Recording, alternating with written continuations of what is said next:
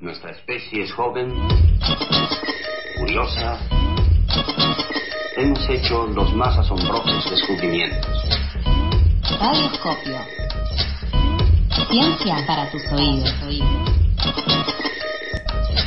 Hagamos un muy sonoro experimento.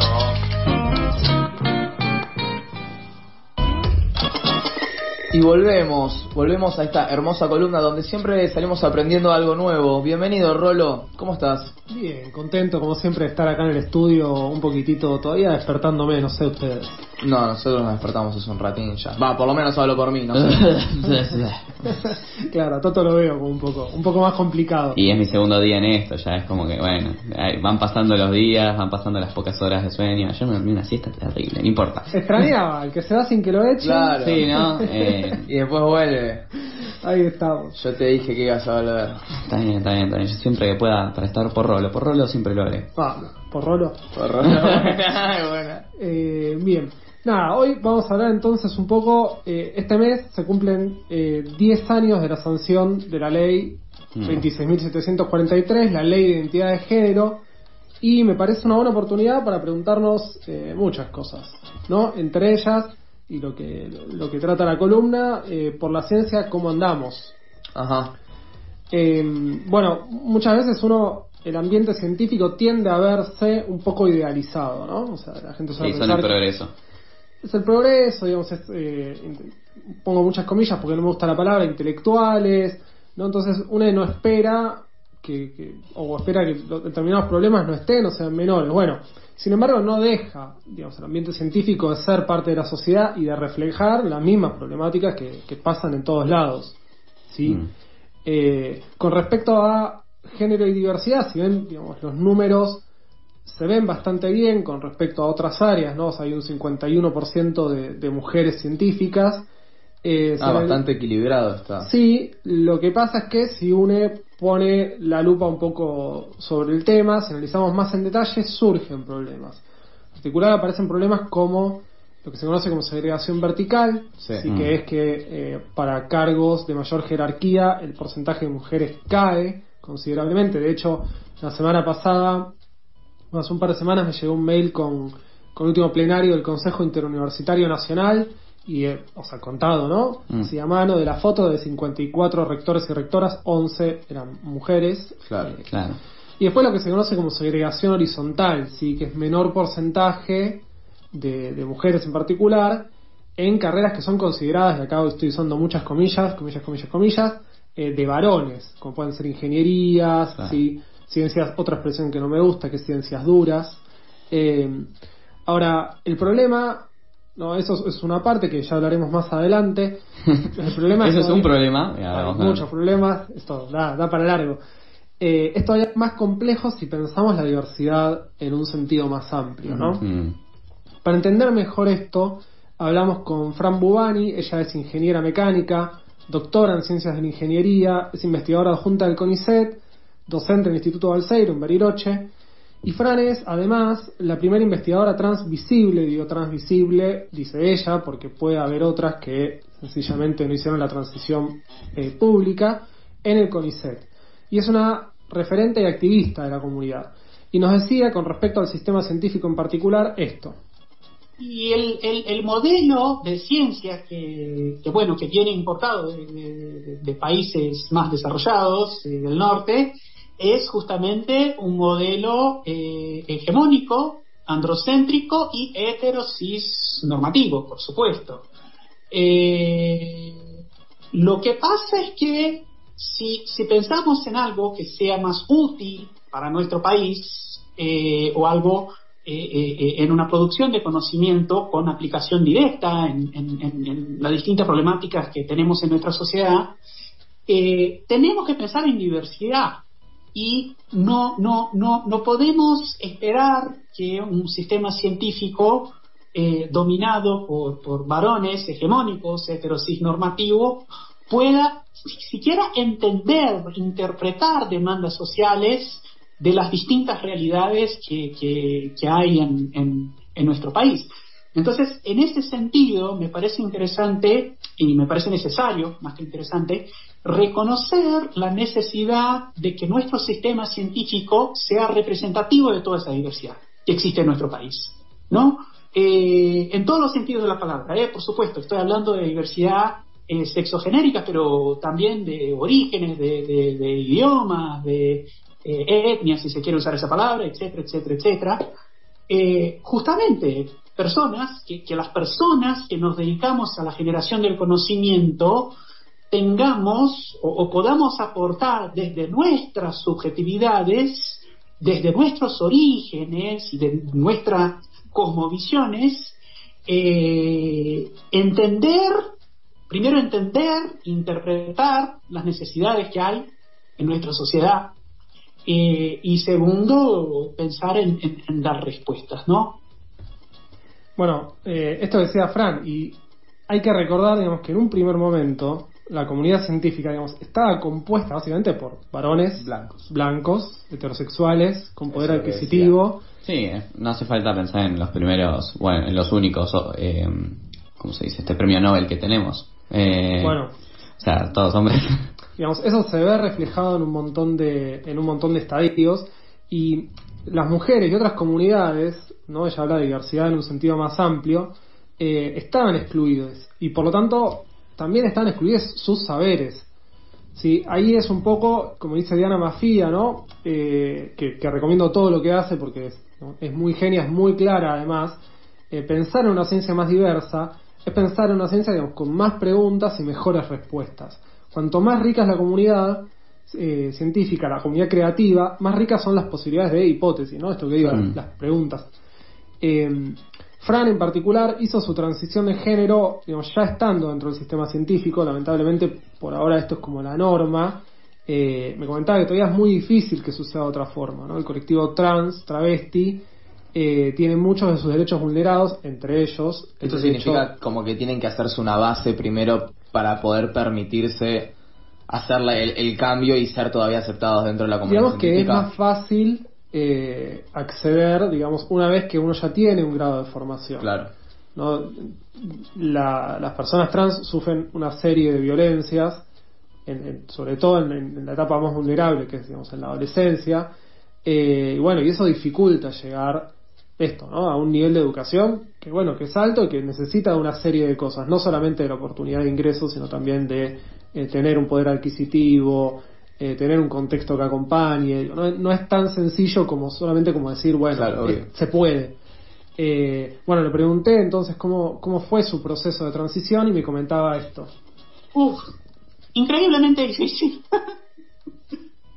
Yo jamás pensé que iba a ser la primera persona, eh, ingenuamente pensé que iba a ser una persona más, que se iba a, iba a someter a una transición de género. Eh, yo no quería convertirme en activista.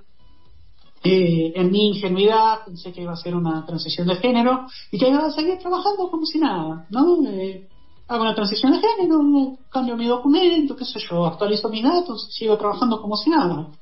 Eh, pensé que iba a ser así. Eh, por supuesto que me equivoqué. por supuesto que no fue así. Eh, hubo problemas, hubo situaciones de discriminación, eh, y, y bueno, y en algún momento eh, decidí empezar a, a- a- a dar una respuesta política a la, a la discriminación, una respuesta política a las agresiones, y ahí empecé con el activismo. Y no paré más. O sea, mi, mi, mi activismo es una respuesta política a cada situación de, agresión, a cada eh, situación de, discriminación y, y mi visibilidad como, activista se la debo a todas las personas que me agredieron, todas las personas que se burlaron de mí, que se rieron en mi cara, etcétera, etcétera, etcétera, ¿no? A esas personas hay que agradecerles por el hecho de que yo soy hoy una persona transvisible y me dedico además al, activismo, porque eh, no estaba en mis planes. Yo quería simplemente seguir con mi carrera científica. Bueno, esto que dice, ¿no? Básicamente, eh, que comentábamos antes, aún ella haciendo la transición dentro del sistema, o sea, ya formando parte, ya con una carrera formada, eh, inclusive, y para los términos, de vuelta con palabras que, que, no, que no comparto, uno piensa el ambiente científico como meritocrático, aún habiendo hecho mérito, eh, eso, digamos, no es suficiente, porque, bueno, nada, o sea, una persona trans sigue siendo violentada aún en un entorno que uno puede pensar progresista, ¿no? Es muy loco esto también que dice que yo no quise ser eh, militante, o sea, es medio como que me empujaron a esto. Eh, lo tuve que hacer, lo tuve que hacer para poder dar una visibilidad y, fue algo que necesitó hacer para poder seguir estando donde estaba. Sí, inclusive lo hablábamos eh, con ella, no solamente para seguir estando donde estaba, sino que digo, asumir una responsabilidad entonces ella lo tiene muy claro, volverse referente, asumir una responsabilidad para, para un colectivo. Eh, entonces, lo último que le, preguntábamos en este tema eh, es, ella decía las militancias, cómo es una posible salida ¿no? a través de las militancias y de otras dinámicas a esta problemática. Si pensamos en clave de, en términos de feminismo, eh, podemos pensar, por ejemplo, que el, patriarcado es, está basado en estructuras de dominación, de competencia, eh, y, bueno, es el modelo científico que tenemos, ¿no? Donde lo que vale es el ego, lo que vale es competir con, algún grupo que está en otro país eh, para ver quién saca más papers, ¿no? Que, bueno, poco, muchas veces poco o nada aportan al desarrollo de nuestro país, aportan al negocio de las editoriales, ¿no? Que ganan plata con eso, pero a nuestro país poco y nada aportan más allá de inflar nuestros egos académicos, ¿no? Entonces, eh, sí, ese es un modelo que eh, yo opino que debería revisarse, deberíamos pensar, como decís vos, en términos más feministas, ¿no? El feminismo está basado en, o, se apoya eh, en estructuras más colaborativas, menos eh, dominación, menos jerarquía y más colaboración, que podamos aportar distintas personas de, distintos lugares, hacer una ciencia justamente más colaborativa y pensando justamente en, las personas, en nuestro pueblo, que es quien, quien, paga nuestro, nuestro salario, ¿no? Eh, bueno, comentaba entonces, hablamos eh, con Fran Bubani, ella es investigadora adjunta del CONICET, referente a trans en el ámbito científico, y esto, ¿no? Digo, el ambiente científico es un poco eso para todos, es un ambiente muy competitivo, eh, donde si bien acá en Argentina, digamos, una vez que uno ingresa a carrera, el sueldo viene de un lado, después digamos, hay que, hay que publicar, hay una, una expresión común que es eh, publicar o perecer, ¿no? Y hay que mantenerse en la cresta de esa ola lo más posible para, para poder seguir haciendo tu trabajo, ¿no? O sea, para que nos demos una idea, los, acá en Argentina eh, el grueso de los sueldos sale en investigación, sale de CONICET, mm. sí, después hay en universidades también, y después hay un tema que eh, para poder hacer la investigación uno necesita lo que se llaman subsidios, ¿sí? subsidios eh, que vienen, digamos, acá la investigación en general está bancada por el Estado. O sea, hay casos, en, otros países el sistema, los sistemas varían. Y sumado a esa dificultad, ¿no? O sea, la dificultad de eh, nada, que tiene Fran para acceder, sufriendo también discriminación. Y en ese sentido puntual, aun cuando ella es referenta y es muy visible, sigue teniendo que enfrentar esos problemas. Puntualmente, Hubo un pedido de subsidio, sí, un llamado especial el año pasado con, perspectiva de género, esto es lo más triste, eh, y tuvo igual un problema, ¿no? Que ella nos comentaba ahora. Sí, el tema fue así. Eh, el año pasado salió una convocatoria de la agencia, de, del MISIP, que la agencia financia proyectos de investigación, eh, y una convocatoria con perspectiva de género, ¿no? Y lo que, lo que se planteaba como, requisito era que la mitad del grupo responsable eh, por el proyecto tenía que ser mujeres. ¿No? O sea, perspectiva de género con un criterio binario, pero bueno, eh, es un avance, ¿no? Yo lo vi como un avance. No la situación ideal, pero un avance. Bien. Entonces, eh, armamos un proyecto con mis colegas de trabajo ahí en el centro atómico. El grupo responsable estaba compuesto por cuatro personas, dos varones y dos mujeres, de manera tal que se cumple con el, requisito de mitad mujeres, ¿no? Las dos mujeres, yo y una colega de trabajo. Mandamos el proyecto y eh, después, mucho tiempo después, nos enteramos que el proyecto fue considerado no admisible, lo que significa que rebotó, ni siquiera lo miraron, porque eh, la agencia consideró que yo no soy una mujer. Por lo tanto, el proyecto no cumpliría con el requisito del 50% de mujeres, ¿no? Y ahí lo declararon no admisible. Quedé muy mal, muy mal parada con, con- con mi grupo, con mis colegas de trabajo, eh, una humillación fenomenal. Desde lo personal me sentí muy humillada, muy mal parada, porque más allá de, de- la terrible discriminación, el proyecto había caído por mi culpa, entre comillas, ¿no? Por mi presencia. Entonces eso me puso en una posición realmente pésima, pésima más allá de todo lo que sentí y toda la bronca que, que- que sentimos cuando sufrimos discriminación. Y las personas que sí alguna vez sufrieron algún hecho de discriminación fuerte me van a entender, ¿no? Ese, ese enojo, esa, esa gana de- de reventar todo. Entonces, bueno, ¿qué hago yo? Me comunico con, con la agencia eh, diciendo que, eh, que eso, que estaban locos, ¿no? Que no, no, no había eh, manera de justificar ese hecho discriminatorio porque yo tenía todos mis documentos actualizados, más allá de que la ley de identidad de género no lo exige, pero yo tenía todo actualizado, mi DNI, mi currículum, el sistema de la agencia y yo estuve horas con mis colegas revisando todo, que todos mis datos estuvieran absolutamente actualizados para no tener problemas. Bueno, está todo perfecto. Antes, antes de mandar el proyecto. Y ahí la respuesta fue, eh, lamentablemente, el plazo legal para recurrir a eh, pasado, el proyecto, eh, nada, no, no, no es admisible. Pero bueno, acá hay un hecho de discriminación. Cuando hay discriminación, eh, los plazos no, no cuentan, ¿no? No, no prescribe un hecho de, de discriminación. Voy a hacer una denuncia pública. Y entonces radico una, una denuncia formal en la Comisión de Género de la Agencia por discriminación en el PICT y a la vez me pongo en contacto con los medios. Y ahí, esto cuando llegó al conocimiento la presidencia de la agencia, inmediatamente, eh, bueno, la presidencia de la agencia se puso en contacto conmigo por teléfono y, eh, y decidieron dar marcha atrás, ¿no? Pidieron perdón y, y decidieron eh, eh, eh, aceptar el, el proyecto y mandarlo para, para evaluación. Eh, bueno, nada, ¿no? Esto que comentábamos, básicamente, un sin subsidios no puede hacer investigación. Claro.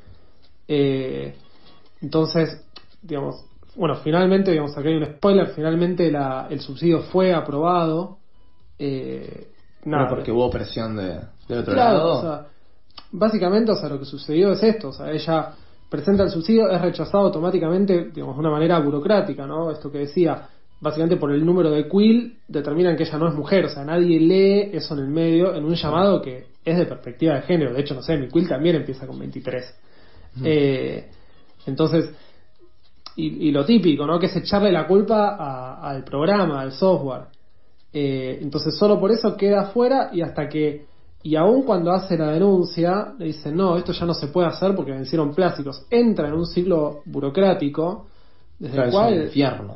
eh, el- al cual no tiene que estar atravesando no porque sumado digamos otra serie de problemáticas y sumado al trabajo que uno hace tiene que sumarle esto Eh, entonces nada básicamente de vuelta no sin digamos ella aún con toda su habilidad toda su visibilidad eh, sigue teniendo que, que dar estas batallas ¿no? y bueno nada finalmente para cerrar un poco o sea cuál es su perspectiva para adelante y para que esto no, no siga sucediendo Lo que pasa muchas veces con la, la cuestión trans es eso. Eh, hay personas, no son todas las personas, ¿eh? no son todas las personas, por suerte, pero hay personas que no toman nuestras identidades en serio, no, no entienden eh, el valor que tiene y la importancia que tiene nuestro derecho humano a la identidad. No, es un trámite burocrático, no, no, no, es una pavada. No, no es una pavada. Es quien soy, es mi derecho humano a la identidad. Y yo lo defiendo con mi vida, literalmente, porque una persona que, se anima a una transición de género pública eh, está jugándose la vida en eso. Entonces, no, no. Mi identidad no es un error material, no es un error del sistema, no es un trámite administrativo. Mi identidad es mi derecho humano y yo la defiendo con mi vida.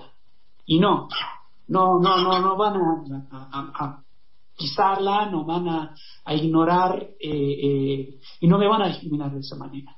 No, no voy a callar. No, no es que me guste salir en los medios, hacer lío, etcétera. No, no, no, no, no. Me gustaría no tener que hacerlo. Me gustaría presentar el proyecto como cualquiera y que se evalúe como cualquier otra persona que se dedica a la investigación. Pero no. Me, obligan una y otra vez a salir en los medios, a dar una respuesta política ante la, discriminación, ante la, violencia por motivo de género.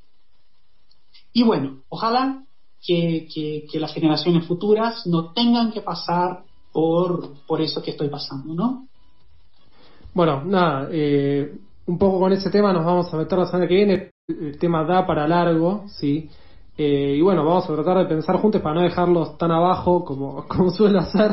Eh, vamos a tratar de pensar una salida y vamos a seguir con esto. Es una montaña rusa de emociones esta columna de Rolo. Muchas gracias por venir, por pasar por acá y hacer la columna acá en el estudio, Rolo. A ustedes, chiques.